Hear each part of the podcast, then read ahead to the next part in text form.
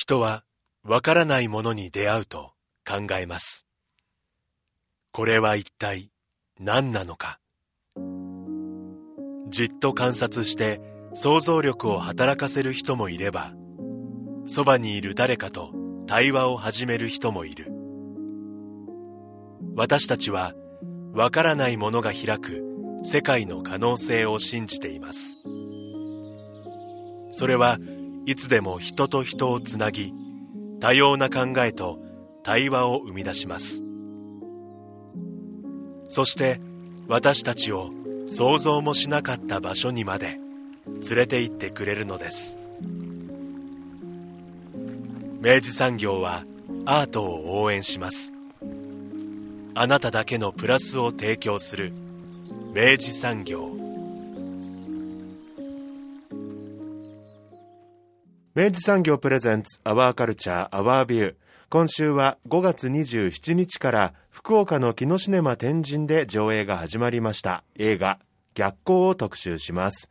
スタジオには当番組プロデューサー三好です。おはようございます。おはようございます、先週にわたって2週目ということになりますが、はい、始まりましたね。福岡での上映も本当ですね、5月27から絶賛公開中でございますけれども、はい改めて、はい、軽くちょっと前回のおさらいとですね、今週の導入をしていきたいわけですけれども、はい映画が逆光でございます、1970年代の尾道を舞台に、男女4人のですね、その青春群像を描いたですね、みずみずしい映画なわけですけれども、この映画がですね、俳優でいらっしゃる須藤蓮さんが、ワンダーウォールというですね、NHK のドラマ、そして後に映画になるわけですけど、その現場で、出会った、日本を代表する渡辺彩さん、脚本家の渡辺彩さんとの出会いから、熱い創作の交換をですね、続けていく果てにですね、ついに出来上がった完全自主映画でございます。で、その映画が、どうやってできたのかとかっていうところ、および、その作品自体の掘り深めはですね、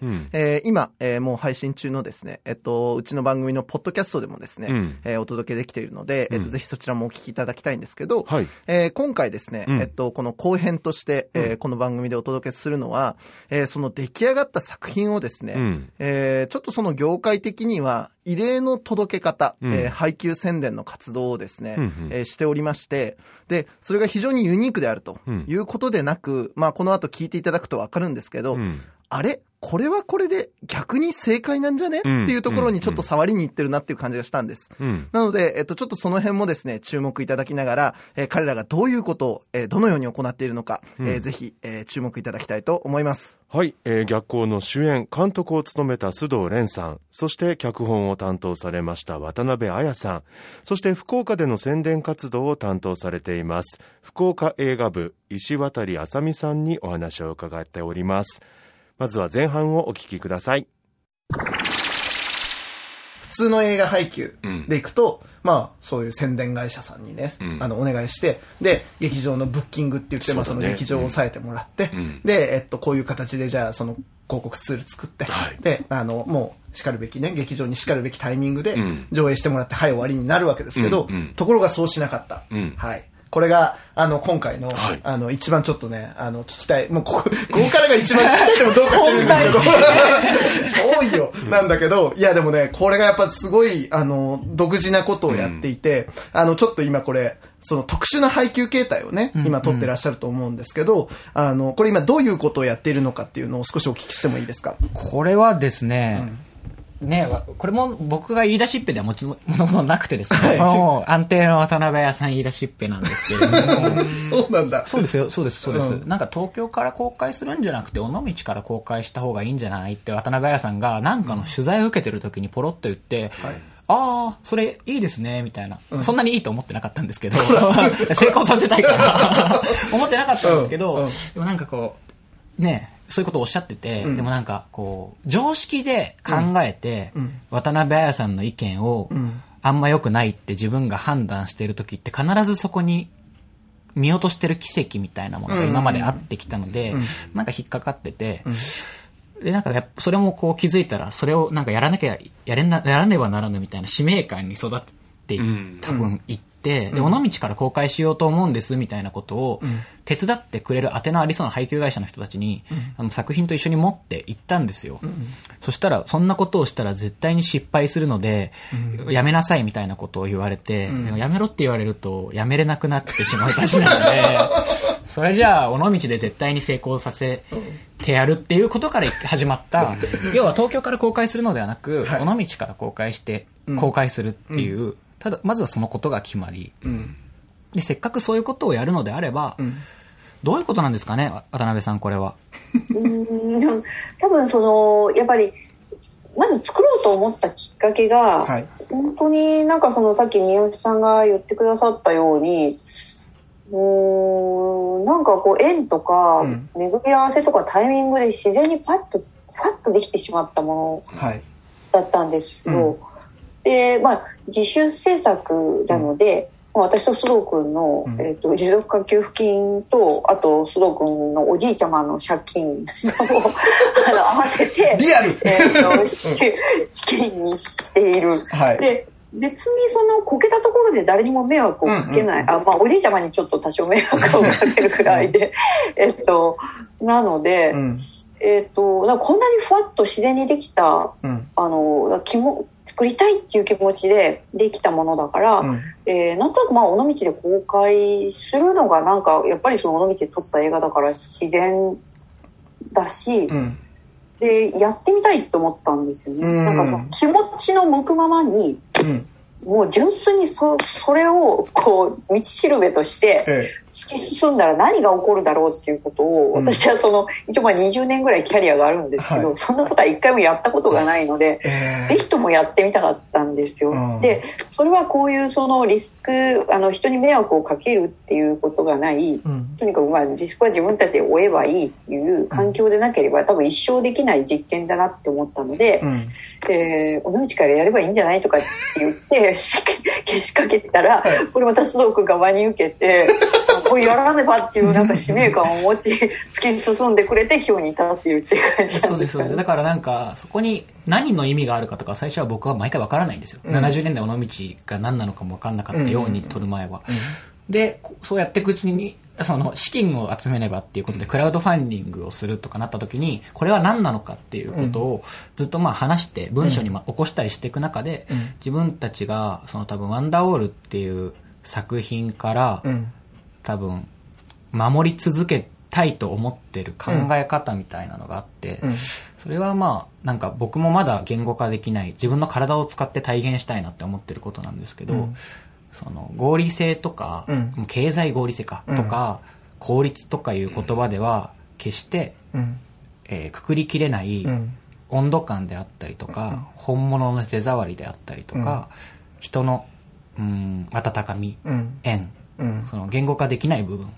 ていうものをまあ体現する、それを配給っていう形で、映画を届けるっていう形ででも、それを多分体現できるんじゃないかっていうふうに自分は理解して、尾道から東京に向かっていくみたいな配給活動をしながら、その出会った人であったりとか、出会ったお店であったりとか、そこで思いついた事柄であったりとかを、映画を届けるっていう形で、こう形に起こしていく、その街で起こしていくことが、その街の魅力も、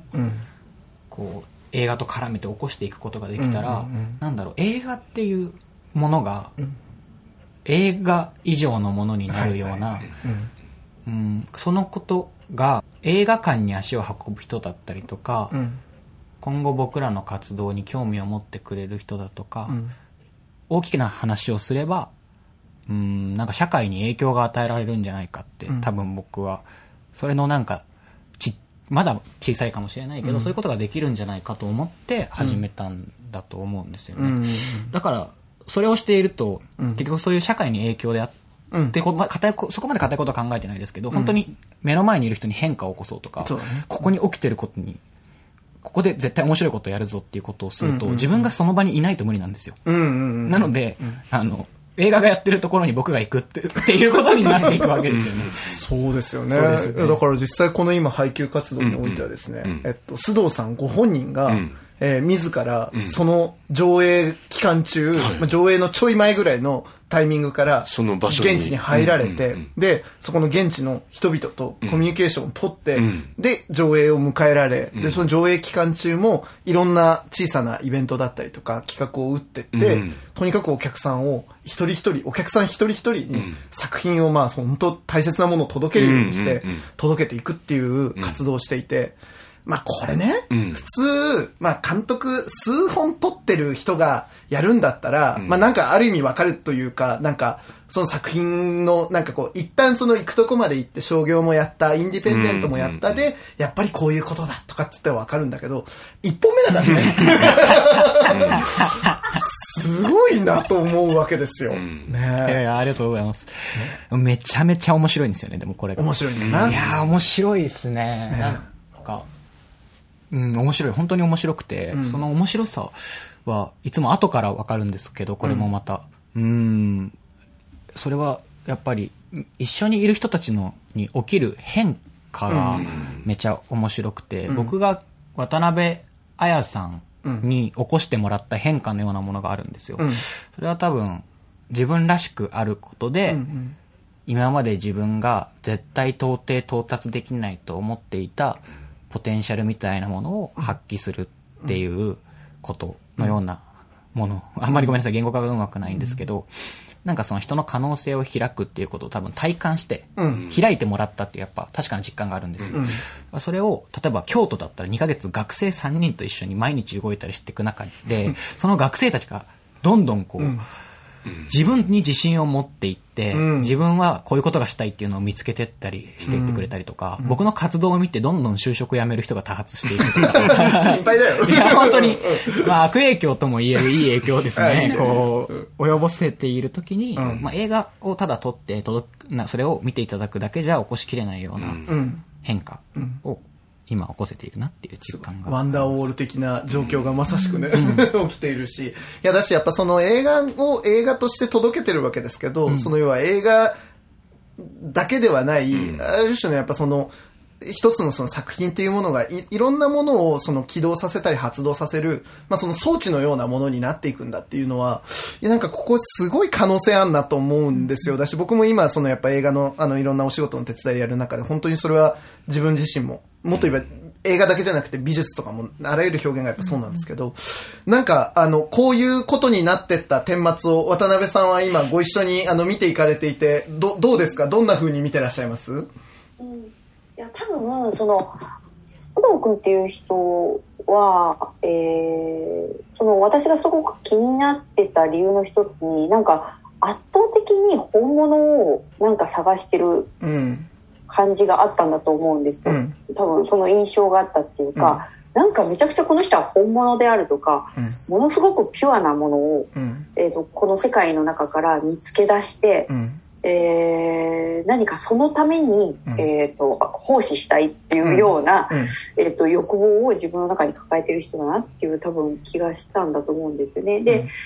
うんまあ、近いものが多分自分の中にもあるから、うん、だから多分その彼の中にそれがあるなっていうことが私も感じられたと思うんですけど、うん、おそらくそれがその、まあ、映画を作る、しかもその最もピュアな形で作るっていう、うんことをやってみたのが、やっぱりその逆行だったんだろうと、うん、ですごく、そのようにピュアにできたものだからきっとその中にすごく本質的なものがあって、でそれをそのまんま各土地に彼が持っていって、うんそれをこう一つ、媒介にして、その土地の人たちと起こるものは何だろうっていうことを彼は確かめてるんだと思うんですよ。で、そういう、非常にピュアなものが起こすことっていうのはやっぱりすごく大きいなって思うんですよ。そこに、うん、何か混じり気がないっていうか、その、うん、エネルギーが持ってる、可能性っていうんですかね、うん、多分それが本当に、人に伝わりやすくて、うん、人に変化を起こしやすい、なんかこう伝播しやすい熱なんだと思うんですよね、うんうん、それをきっと彼は今やっていて、うん、でだからすごく大変だとは思うんですけど、めちゃくちゃ忙しいし、うん、でもきっとその周りから受け取るものも、うん、返ってくるものもすごく大きいから、うん、だから本当にこう今日に至るまで、うん、時々まあくたびれてはいるけど嫌にならず、むしろどんどんやることのスケールも大きくなりつつあるんだろうなっていうふうに育ってるっていうか、その葛藤自体が、うん、うん、そんな感じがしますね、うん、なるほど。やっぱりその純粋なものだけが持つ力だなっていうふうに思います、うん、あとやっぱこれやってるのが一番自分のなんだろう、まあ、成長っていうと違うんですけど、うん、成長っていうとなんかこう自分じゃないものを目指す感じがあるじゃないですか、うん、自分に近づいてるっていうのか、うん、なんかうまく言えないんですけど、うん、なんかすごく必要な、自分が本当にならなければならないものに近づくための、うん、まあ修行っていうと苦しそうですけど、うん、道みたいな気がしていて、うん、やっぱりね、京都2ヶ月めちゃくちゃ苦しい、すげえ楽しかった、うん、傍から見てたら楽しいかもしれないですけど、僕の中でもやっぱ大きな苦しみみたいなのとずっと戦ってて、でもなんかそれで一個抜けたっていうか、うん、自分が苦しんでたものの正体みたいなのがやっと見えた気がして、うんうんうん、それはなんかね、今までは僕は現場と一緒に苦しんであげられるっていうことが僕の役割だと思ってたんですよ、うんうんうん、その配給を一緒にやってる人たちから、うんうん、例えば渡辺彩さんっていう人からダメ出しが来て、うん、それを一緒に共有して、うん、あ、これがダメなんだって一緒に苦しむ立場だったのが、うん、これがをもっと頑張らねばいけないとか、うん、そのなんだろう、大変さみたいなのを共有するっていう位置に今までいたんですけど、うん、なんか完全に福岡来てから役割みたいなのが変わった気がして、自分のそれはなんか自分の中で、苦しむとか、うん、その悔しい思いするとか、うん、そういう感情を捨てねばならないみたいな時が来てしまって、うん、それは多分ブルーロンドっていう2作目に向き合う時に来てしまった、うん、要は例えば渡辺彩さんと対峙してたらものづくりの人間としたら普通に嫉妬してしまうわけじゃないですか、まあ、そういう感情がやっぱも作る上で完全に邪魔になってしまったんですよ、うんうんうん、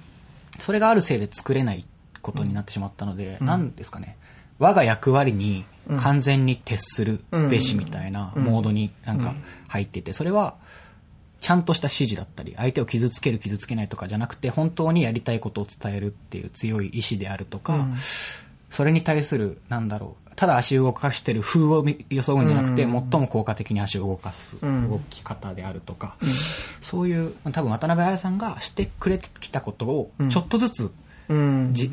実践し始めれる時期に来たのかなと思っていて、だからそういう風に成長するんですよね、自分自身が。だから、うん、そういうことに気づけるのはやっぱりそういうことをやってる時だけなので、でもなんかある意味その作家としてはなんだろうな、非常になんかある意味羨ましがられるようなことをやってもいるなと思うんです、うんうん、でやっぱり本当だったら作家ってみんなそういう風に作品届けたいと思うんですよ。一つ一つ手渡しで、いやこういうもの作ったんすっつって読んでくださいとか見てくださいって言って、うん、でやっぱりそこでのフィードバックももう真っ直線に受けて、で傷ついたり喜んだりしながらやっていくっていうのがやっぱ本当の作品を届けることの一番のなんか純粋な喜びだと思うんですけど、でそれはでもやっぱりプロの方だったりとか経験が豊かになればなるほどそういうことはできなくなるわけで、だけどそれをこのスタートの時点からやって、でしかもそれを原体験として持ちながらものを作るっていうのはきっとこういうことかもしれないっていう、なんかその答えめいたものにちょっとだけ触れながら今やれてるっていうことで、ね、現地のそれぞれの大学生たちと一緒になんか悩みながら一緒に答え見つけてったりするみたいなことを作品が媒介していくっていうのが、なんかもうこれ以上の答えありませんよ。渡辺さんどうしましょうね。いや、ありがとうございます。ね、だし、これもうちょっと言うと、今僕も小さいその東南アジアの映画とかの、なんかその配給のこととかをちょっと今自分なりにやってみたり し始めてるんですけど、つくづく勉強すればするほど思うのは、これ実は、須藤さんがやってることね、すごい正解な気がするんです。あ、本当ですか。うん、でいうのが、ある配給の、まあ、同じインディペンデントで配給してらっしゃるような方にお話聞いたときに、各県で、47都道府県で、それぞれで例えば上映されるときに、数百人、まあ、100人か200人ぐらいを確実に抑えてったら、ひとまずは回るよって言われたんですよ。うん。で、だとしたら、で、200人ずつぐらいだったら、一つ一つの土地をちゃんと、説得してったり、その、話をつけていったら、200人ぐらいのファンだったら、一軒ずつ作れんじゃねえかみたいな、僕も割となんかそういう、ノリの男ですから、思ったんですよ。で、きっとそのようにやっていこうと思って、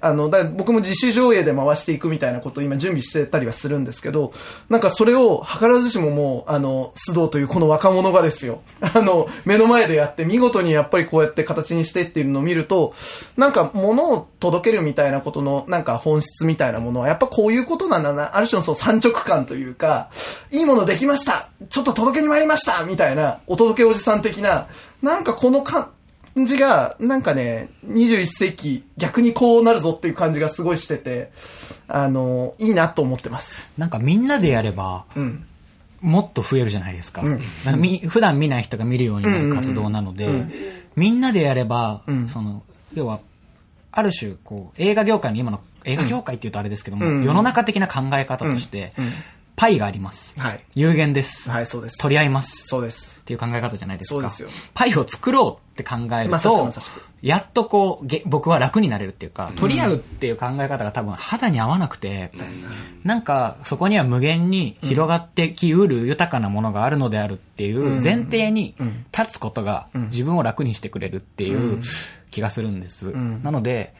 そうでもね、やっぱりその例えば各都道府県で200人入ったらそれで9400人とか入るわけじゃないですか、うん、それって要はまあインディペンデントで言ったら大ヒットだよ、うん、なんですけど、僕例えば尾道で、うん、まあこれは僕が監督でやってるんで、うん、まあ、ちょっとずるだとは思うんですけど、まあね、現場だからね、そう、うん、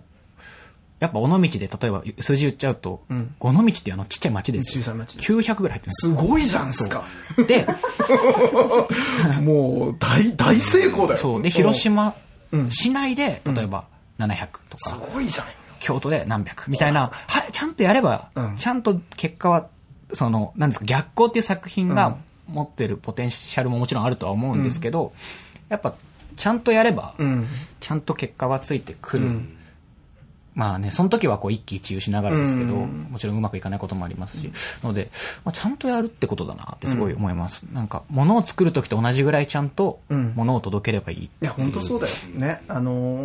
どっかのタイミングから本当にその作品を届けるというのは、なんか出来上がったものはあとはよろしくみたいになっちゃってるけど、うん、本当は届けるところにある種のエクスタシーもあるはずで、うん、なんかね、それがなんかもう一回その再発見されているっていうこのプロセスは本当にすごい重要なことだなと思いますね、うんうん、なんか届けるって作ることと実は大きく変わらないなと思って、うん、で要は多分作品を町ごとにちょっと翻訳し続けてるんだと思うんですよ。京都には京都に伝わる言い方でこの作品を言い換えてるし、広島では広島でって、多分そういうことじゃないかなと思うんですけど、そんな感じでしょきっと。やっぱりそうですよね、あやさんね。私が今島根県に住んでるんですけど、うん、でも私自身がその地方都市のにおけるその文化的なポテンシャルみたいなものに結構確信があるっていうのも大きいかなと思うんですよ。なんか東京の人たちって、その東京以外のところではその文化ってこう文化的な人があまりいないというふうに思ってるみたいなんですけど、そんなことはなくてですね、きっとその潜在的なお客さんっていうか、うん、層はあんまりその割合として変わらないだろうっていうような気がずっとしていて、うん、だからなんかどうも東京中心のその、宣伝の、やり方とか、はい、いうのを、一回ちょっと前、こうやってみたらうまくいくんじゃないかっていう予感があったのも多分、うんうん、大きかったなんですよね、うん、なんとなくその例えば日本を一つの体だとしたら、人の体だとしたら、はい、よく言うことですけど、その脳にばっかりこう血が回ってしまって、末端が冷えていて全体に不健康みたいな状態があるんじゃないですか、うんうんうんうん、あれをこうもっと隅々までちゃんとその、循環させることによって、はい、中央に戻ってくるそのものも大きくなるんじゃないかっていうようなイメージで、今のその映画業界を考えてるとかイメージするんですよ。今はちょっとこう、東京にばっかりこう血が行き過ぎている感じがするんですよね、もっとなんか健全で、全体が楽しくなれるような循環があるんじゃないかっていう気がずっとしてたんですよね。でやってみたらやっぱりそうだなっていう、なんか丁寧に届けることでそこに、起こったことのない熱が起こって、きっとそこからまたこう中央に戻っていくものっていうのもあるというふうに思うんですね。だいぶ血行が良くなってますよね今ね、そうなんですよね。温まるとやっぱりこうハッピーな気持ちになるそういうことですよ ね, ねでなんかやれないと思ってたこともやれるような気持ちになってくるというかね。あとやっぱやれることのスケールが精神衛生にいいですよね精神衛生に やってる私たち自身もそうですよね。もうめっちゃハッピーです。だから、やらなかった時に比べて、これをやらなかったら私どうやってこの仕事を続けてたんだろうで何に希望を見出してたんだろうって思うぐらい、そうですよね。だからやっぱその発動がそのやっぱコロナ禍のある種のその、うつうつとした気持ちからここまで来れたっていうこともなんか非常にやっぱ作品っていうのはいろんなものをいろんな人にいろんな効果をもたらしうるものだなっていうのをなんかね再発見しますね。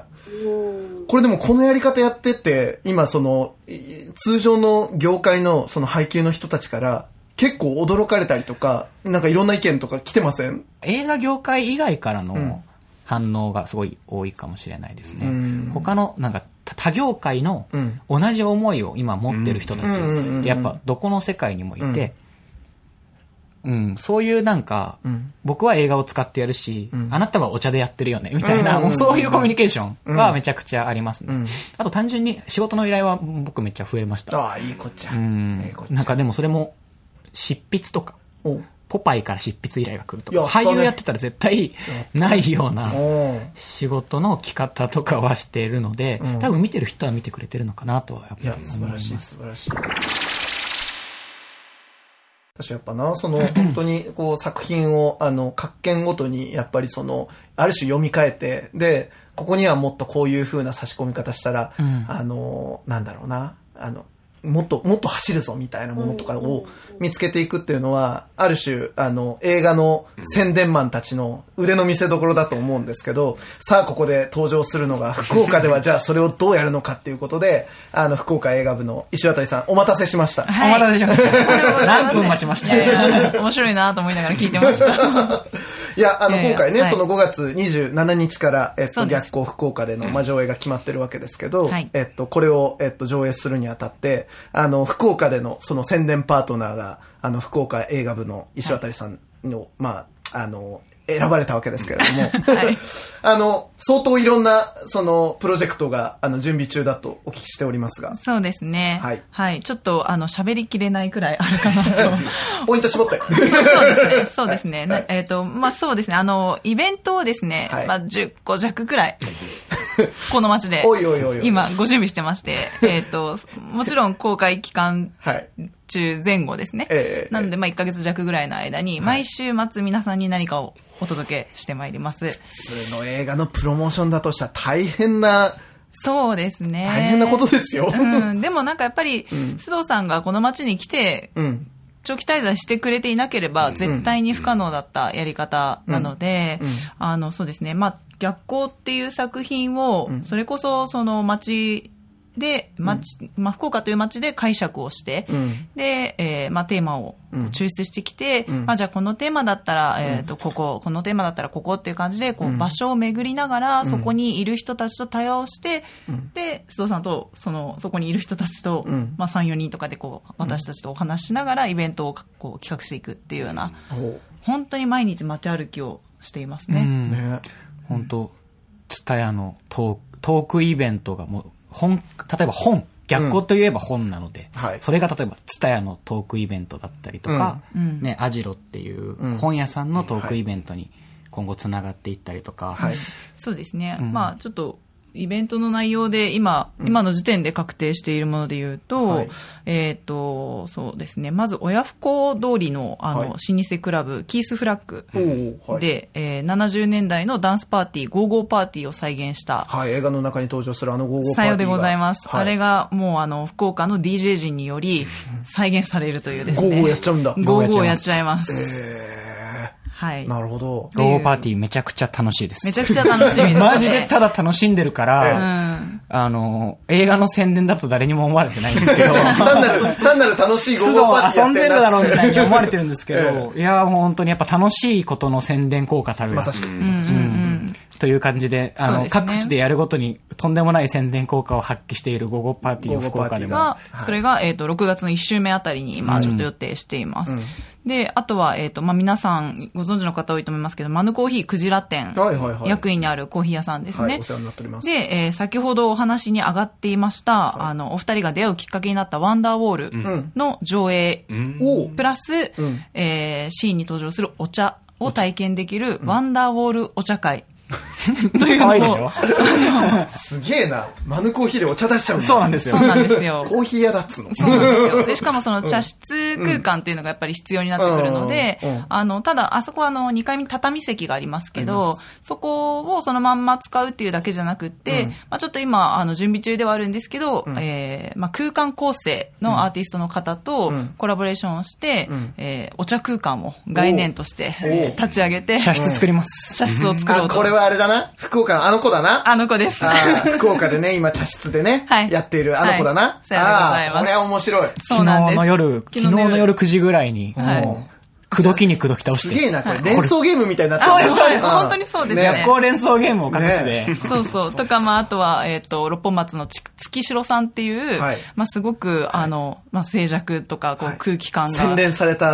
たあの空間で、石間さんというですね、逆光のスチール写真を担当した方の写真展、手焼きのモノクロのフィルムの、写真展を開催して、須藤監督とのトークイベントとかも6月に組みますと、まだまだあります。ほぼデフレですね。もうなんか宣伝乱れ打ちみたいなね。そうですね。てかもうなんかもう。いやでも全部宣伝に聞こえない。ね。そうなんですよ。面白そうなイベントにね。宣伝を担当してるとは言ってるんですけど、正直私宣伝経験が、今回2作目で、業界の経験はゼロなので、なんて言うんでしょう。宣伝っていうもの自体が、正直あんまりなんでしょう。自分が楽しくって、この人たちと一緒に広げてったら、きっと面白いことになるし、映画にとってもきっと、動員っていう面でももちろんプラスだし、街にとっても、なんか映画を通じて、街の文化が共有されていくような、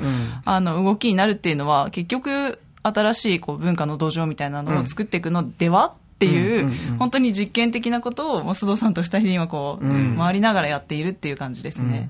いやなんか翻って多分広報宣伝を真面目にやってる人からするとなんかすげえ企画力みたいに見えることになるよ。悔しいと思うよ。嬉しいです。これはすごい。だし、なるほどな。いややっぱ連想ゲームだよね。いや連想ゲームですよね。なんでこんなことになってるのやらっていう感じですけど。ねでもそれによってやっぱそのファッションの人が映画見に行ったりとか、音楽の人が映画見に行ったりとか、要はいろんなね分野の人を巻き込むことになるから。なんか本当。福岡のお店とか見てて思うのは、コーヒーショップにファッションが売ってたりとか、文化がなんていうんですか、混じり合うことで、面白さっていうか、その色を出しているみたいなのって普通にあるじゃないですか。それってなんか僕、映画には実はあんまりされてないことの、されてこなかったようなことの気もしていて、なんか多分僕は潜在的に映画っていろんな人が関わるから、いろんな人に届きうるものだし、いろんな人で楽しめるものっていうイメージがあって、ファッションこんなにこだわったんだから、ファッションわかる人に見てほしいとか、そういうことを考えてるうちに気づいたらそうなっていったのかなと思います。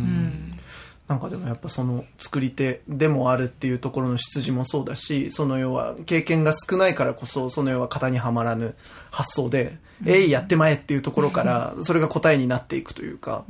いやなんか、ここにはいろんなヒントがありますな、佐藤さんな。なんか、でも皆さんがすごく、それこそやっぱ楽しんで、それぞれが得るものがあって、それがまた伝播していってっていう、なんか、いや気持ちいいこの話。ここにはもう幸福しかない。いやそうなんですよこういうでもやっぱ本来だったらさ、作品作って届けるってやっぱこういう営みだったのかもなっていう。私改めてやっぱ須藤さんはそのものを作るっていうことに対してのその昔から実は感じてらっしゃったこう思いみたいなものがようやく今多分。形というか、うん、みんなにも届く形として出てきてるっていうのがすごい伝わってきます、うん、ありがとうございます、うん、ね、物作るつもりとかはなかったんですけど、でもなんか本当はしたかったんだろうなって思うんです、うん、絶対自分はできないって決め込んでいたところがあって、うん、なんか本当自分で言うのはあれですけど、うん、自分自身から出てくエネルギーみたいなのの総量が、うん、多分ワンダーボールやった時と5倍ぐらい違うんじゃないかなと思って、うん、正直福岡でこんだけイベント企画して、うん、朝早く起きて編集して、うん、夜歩き回って企画してってやってるんですけど全然疲れないんですよね、うん、それがすごい不思議で、うん、なんか筋トレみたいだなって思いますね、うん、精神の、うんね、その悲壮感のないその筋トレというか、うんね、そこはすごいいいですよね。だしなんか渡辺さんがその須藤さんのことをお話しされるときにそのピュアでその要は純粋で本質的なものをなんか求める人物像であるっていうことを聞いたときに僕も本当にそれはそうだなと思ったし、なんだろうなそのあり方がまあ僕三島本当に 1,2 冊しか読めてないですけどちょっとやっぱ三島的だなというか、そのなんか純粋でその本当に本質的なものに憧れ、なんなら時にそれに引き裂かれで、なんだけどなんかこう無限にずっとそこを求め続けるなんかそのなんか、うん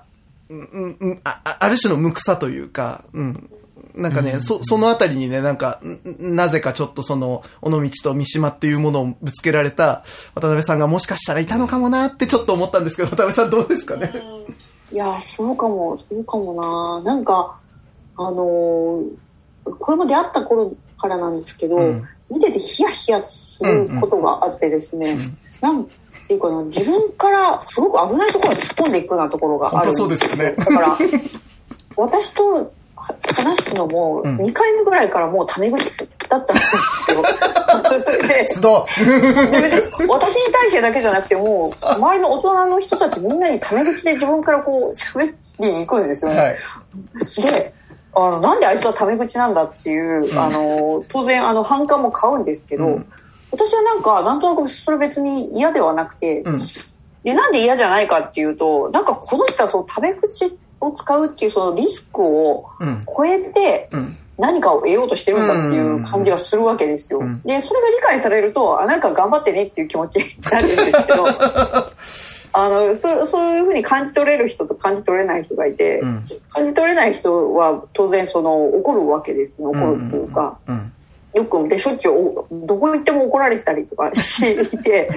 でもきっと彼にはそのリスクを冒さなければ得られない何かがあるんだろうなっていう感じが傍から見ててしてましたね、うんきっとなんかそうすることで何かこうそうしないと得られないものが非常に、うん、分かんないですけどその世界の本質みたいなものを、うん得ようと、うん、なんか突撃してなんだろうなっていうふうに思います、うん、飛び越えてこいという感じですね。本当でもなんかタメ口聞く人ってすごい限定的でやっぱ渡辺彩さんに対してタメ口を聞くことにやっぱ意味があるんだと思うとか言ってますよ渡辺さん、はい、リスペクトなんですよ。だから僕そう村上隆さんにもタメ口聞いて、はい、あらまめちゃくちゃ周りに怒られましたでも多分そうすることで、その人が一番高いところから本気で話してる時の言葉みたいなのを聞きたいんだと思うんですよ、うん、対等であるぞっていう、うん、絶対対等じゃないんですけどまあ、もうちょっと言うとだからあれだよねその一人間として対峙したいんだっていうことですよね。 そのステータスとかなんかそういうことではなくあなたと関われることでなんかこう、うん、そういう小さなものは得ようとしてませんっていう、うん、本当に人間として、うん、ぶつかることで何かを得たいっていうことを、うん、多分渡辺彩さんに3年4年ぐらいずっとし続けてきたんですけど最近もうやっぱ完璧に下であるっていうことの逆にねまあでもそれはいい学びだね最近敬語使うよね。最近はもう敬語ですよね。あもうなんかなぜ師匠なのかっていうことがやっと分かったので、あもう僕はそのなんか僕がビジョンって実は立ててないんですよこの活動において、うん、なんか監督がビジョン立ててないってどうなんだと思うと思うんですけど僕はなんか心臓みたいなもので血を巡らせる、うん、空気を作るというか、うん、その現場を、まあ、立ち上げるとか場を立ち上げたり、うん、空気を作ったり、うんまあ、あとはまあ作るとき、うん、編集、うんまあ、やっぱ作ってはいるんですけど、はい、毎回自分がそのビジョンに、うんを出せるモードに到達できるかというとそうではなくて、はい、そういう時はやっぱ渡辺さんのビジョンをかなりお借りして、うん、それをこう行き渡らせるっていうのが自分の役割であるっていうことに、うん、気づくことで出る力っていうのがあるんだなっていうことを最近気づきました、うん、すごい成長しているこれぞ成長。いやごめん全然映画のことはねもう全然詳しくないですけど、うん、めっちゃ監督やん、はい、ね、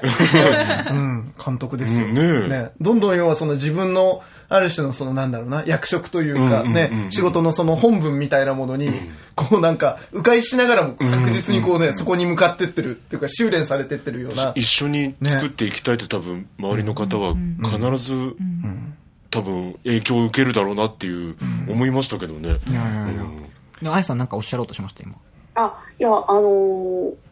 とはいえ多分その私のビジョンってすごく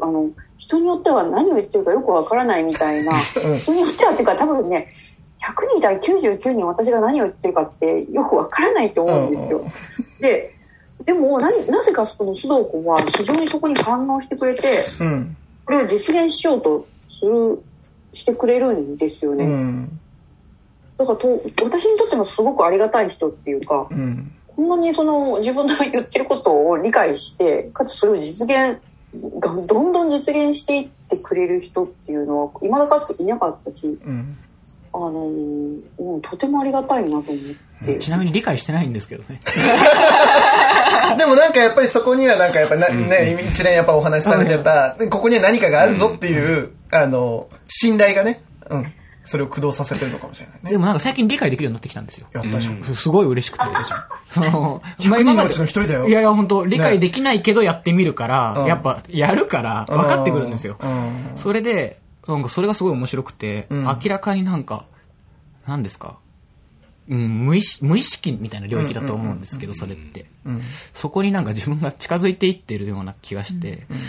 今編集作業をしてるんですけど、うんうん、京都公開前は一切立ち打ちができなかったものに歯が立ち始めてるんですよ、うん、おすごい面白いですよねあやさんね、うん、そうですね、うん、もう面白い、うん、急に言われてもあれだと思うんですけど本当ひどかったんですよその自作のブルーロンドの話ですね、うん、そうです、うん、そうです、はい、本当にこの前見せてもらってあなたこれ足にも棒にもかからないっていういいシーンが一つもなかったっていうあそれはひどいそれはひどいって言っちゃったひどいですよ、うん、この盆作どうするんですかっていう会議をこの前したんですよ、うん、でなぜ盆作になり果てているかというと、うん、明らかにその逆光を編集していた時のその集中の深さに至ってない非常に浅瀬のところで、うんすっごいおざなりなその触り方をしてるんですよ、ね、でもそれがその呼吸がきちんとそこまでこう届いてないっていうことがもう見てて取れるので、うん、でバッサリ切り落としてですね一回バッサリ切り落としたら、うん、はっとこう、うん、彼もちゃんと目覚めてですね、うん、覚醒してですね、うん、でちゃんとまたその自分が必要な集中まで潜って、うん、で、編集を始めたんですよね、うん、そしたらもうみるみる変わっていくんですよやっぱりすごいあの盆作が、うん、全然いいじゃないっていう感じで来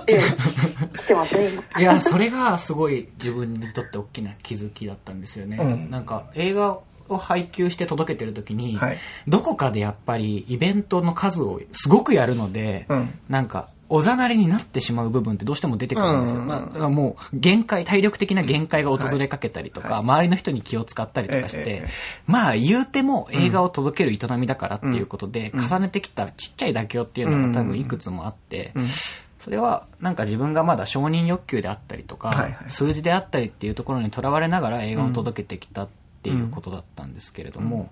それを多分気づいた大きな、うんうんうん、その自分の自覚に至ったのが逆光京都公開で、うん、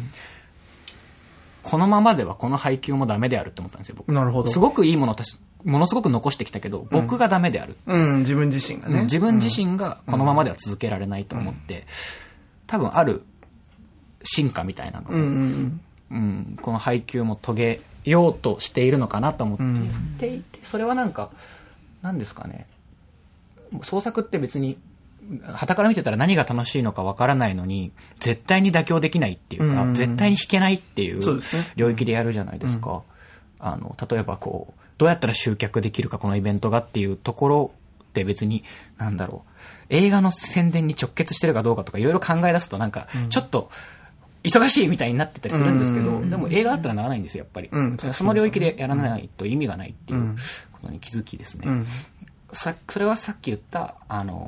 自分はもう苦しむ立場から、うん、なんか一緒に苦しんであげる立場ではなくなったって思ったっていうか、わがままになるっていうかその宣伝イベントに対して、うんうん、それがごめんなさい何言ってか分かんないですよね。でも今そのある種のその要はなんか作家カッコつきの作家としてのそのなんかある種のエゴだったりとか、うんうん、まあ本当おっしゃったその承認欲求だったりとか結果へのこだわりみたいなものではなく、もうとにかく作品本位であると、うん、作品っていうものの、うんデリバーするものに、とにかく徹底的に忠実にやるっていうことに立ち返ってったっていう。で、その時にその作家としての自分を透明になっていくことも受け入れられるようになったっていうことなのかなって思ったですね。本当にだから僕が盆作を作った時に、渡辺彩さんに、うん、作家っていうか、もう映画に関わる人間は全て作品の奴隷であるっていう、黒澤明の言葉を、こう教えてもらって、うん、なんかそれは配給においても一緒だなと思って、うん本当にそうですね、別に、うん、この一緒にいるチームが喜ぶためだか、うん、そういうなんか人間的な営みというよりは、うんうん、今この作品の下に皆奴隷であるっていう考え方のもとやった方が実はみんなストレスがないんだっていう結果、うんうんうんうん、それにやっと気づけたっていう。すごい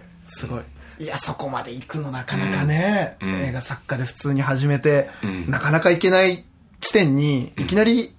触りに行ったね。いや口では達者なんですけど、ね、なかなかすごい難しいことです、ね。いやでもねこっからの本当にそれがでも成し遂げていただけてたら、ね、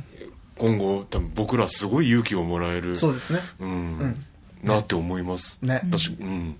そうあってほしい。ね、うん、そう一人の作家がやっぱりそういう風に一つの作品をもうこうやってもがきながら届けていく中で、そういう本質に気づき、でそれが見事に作品に反映され、次の作品がまた良いものになってっていうものを見せてもらえると、俺たちも信じれるじゃないですか。うん、だからなんか須藤くん頑張ってください。頑張ります。ね、もう次も楽しみになってる。いや楽しみだね。そう次を自信を持って届けようって思えることがすごい嬉しいです。ね、やっと。うん、いやそういう意味でも。はい、石渡さん、はい、これ福岡のね逆光をぜひ成功させねばなりませんな。そうですね、はい、なんかやっぱりこう町側がまあ、渡辺彩さんが先日視察の時に、うん、もちろん須藤さんと一緒にお越しいただいたんですけど、うん、やっぱり行く先々アテンドさせていただく先々30店舗ぐらい3日間で回って、うん、全てのお店の方々がものすごい熱量を持って迎えてくださったんですよ。はいそうなんかその状況を見ていて、うん、やっぱりこう町側に準備があるかみたいなことってすごく重要だなって思ったんですよ、うんうん、なんかこう、うん、私はこう文化を育てるみたいな、うん、難しいことはちょっとわからないんですけど、うん、でもさっきから須藤さんが何度もおっしゃってるこう体でちゃんと感じられる、うん、信じられるものかどうかっていうことにおいては、うん、やっぱり訪問していた時に皆さんの熱量を私も一緒に見させてもらって、うんうん、なんかこう自分は宣伝担当っていう立場でこうハブにはなっているけれど、うん、結局こうなんていうかこう盛り上げてくれたりとか、うん、結果を一緒に作ってくれるのは、うん、まあ街ってちょっとねこうすごく使い古されたというかすごい艶感のついた言葉かもしれないけど、うん、でもやっぱりそれでも街の人たちがこの逆光だったりこの2人の作家だったりこのチームっていうのを、うんただ迎え入れるんじゃなくてどう自分事としてこう、うん、関わっていくというか、うん、面白がってくれるかっていうことがすごく重要だなって思ってるので、うん、まあ映画を見に来てください。すいません私の回じゃないのでめっちゃ喋ってます。なんか本当一つの作品ができて届くまでっていうところに、まあ、これほどの要はドラマと成長のね、機会が潜んでいて、うん、いやもうなんかそれが全てじゃんよって思うぐらいのなんかいいなこのように我々も番組で引き続きねなんかねいろんな表現を届ける一旦を担いたいね、うん、ああ勉強になりました。勉強になりました。背筋が伸びましたよ本当にもうこれはねいやそういう意味でも本当にね、あの5月27日からのこれ逆行、はい、ぜひね、あの木のシネマ天神で、はい、舞台挨拶初日ございます、うん、須藤さんも渡辺彩さんもいらっしゃいますので、はい、ぜひ皆さんお越しください、はい、またぜひお越しください。あ、今日は本当ありがとうございました。ありがとうございました。明治産業プレゼンツアワーカルチャーアワービューエンディングの時間となりました。なんか襟がピシッとなりました。なんかね、すがすがしいもんですよね。なんかその、だし、やっぱ僕今この映画っていうものも含めてだし、うん、あらゆる表現がもしかしたらなと思うのは、うん、この世界にですね、うん、その作品に触れていない人が一人でもいる限りは、うん、それはまあまだ無数の可能性に開かれているんだなっていうことだし、たとえ全員がもう、例えばそれ不可能なんだけど、うん、全人類が見たとしても、うん、それは見方とか届け方を少し変えるだけで、まだやっぱり無数の可能性に開かれてるんだなっていう、そうね。いや、茨の道なのは分かってるんですが、頑張っていただきたいなってね、本当ね、うん、私やっぱ作品を作って届けるって本当、まあ、すごくシンプルにこういうことだなっていうことをですね、うん、なんか本当すがすがしく教えてもらえた感じがして、うん、いい話が、ね、話が聞けたね。本当、うん、こんな現場を僕らも作っていきてえなと思いました。本当ね。本当です。で、いろいろイベントもね、まだ行けるものありますよね。そうなんですよ。うん、この放送をお届けしているその5月29日の時点でですね、はい、まあもうあちこちで会ってるもんですから、うんうん、ちょっとですね、ここでご紹介するのは、うん、これから予定されているものをちょっとユニークなものを2つピックアップして、うん、ご紹介したいと思います。うん、一つはですね、六本松の人気のですね、喫茶店というかカフェというか、うん月城というですね、素敵なお店があります。でこちらで、その映画逆行のですね、うんスチルを担当された、石間秀也さんの、写真展が、うん6月6日の月曜日から6月16日の木曜日まで、うん開催されますというところで、こちら、ドリンク付きで入場料1000円となっております。常に作家が在廊しますということで、これはちょっといい空間ですね。うん、ね。で、しかもそこでは、6月11日と12日には、須藤さんとその石間さんのトークイベントも、なさられるということで、まあ、これだけでもまあなかなか贅沢だなというところでございますし、うん、さて場所は変わりまして、うん今度はですね、中国白金、のマヌコーヒークジラ店、私も愛用しておりますが、こちらのお店ではですね、その作品のですね、もう一つの作品、ワンダーウォールっていうね、その須藤さんと渡辺さんが出会うきっかけになった作品ですけど、こちらの中にですね、茶会のシーンがあるというところから着想しまして、マヌコーヒークジラ店で空間構成アーティスト中村美咲さんと、茶室空間を、作ってでお茶を立てるパフォーマンスを行いますということで、これはもう映画はね解釈次第ではどこまでも広げられるんだっていうね面白いことやっております。でこちら6月10日の金曜日に、19時開場7時、8時上映開始22時半から、終了というような感じのですね、イベントが、先着40名で、企画されております。こういった情報はですね福岡映画部の、アカウントでですね、一つ一つご紹介もされているようなので、作品そしてその作品世界にですねどっぷり使っていきたいという、このリスナーの皆さんに感謝ですね、ぜひそちらもチェックいただければいいんじゃないかなと思います、はい、ぜひイベント参加したり作品ご覧になった方メッセージをお待ちしております、はい761@lovefm.co.jp までお送りください。お送りいただく際はタイトルか冒頭部分にアワーカルチャーアワービュー宛てもしくは頭文字を取って OCOV とつけてください。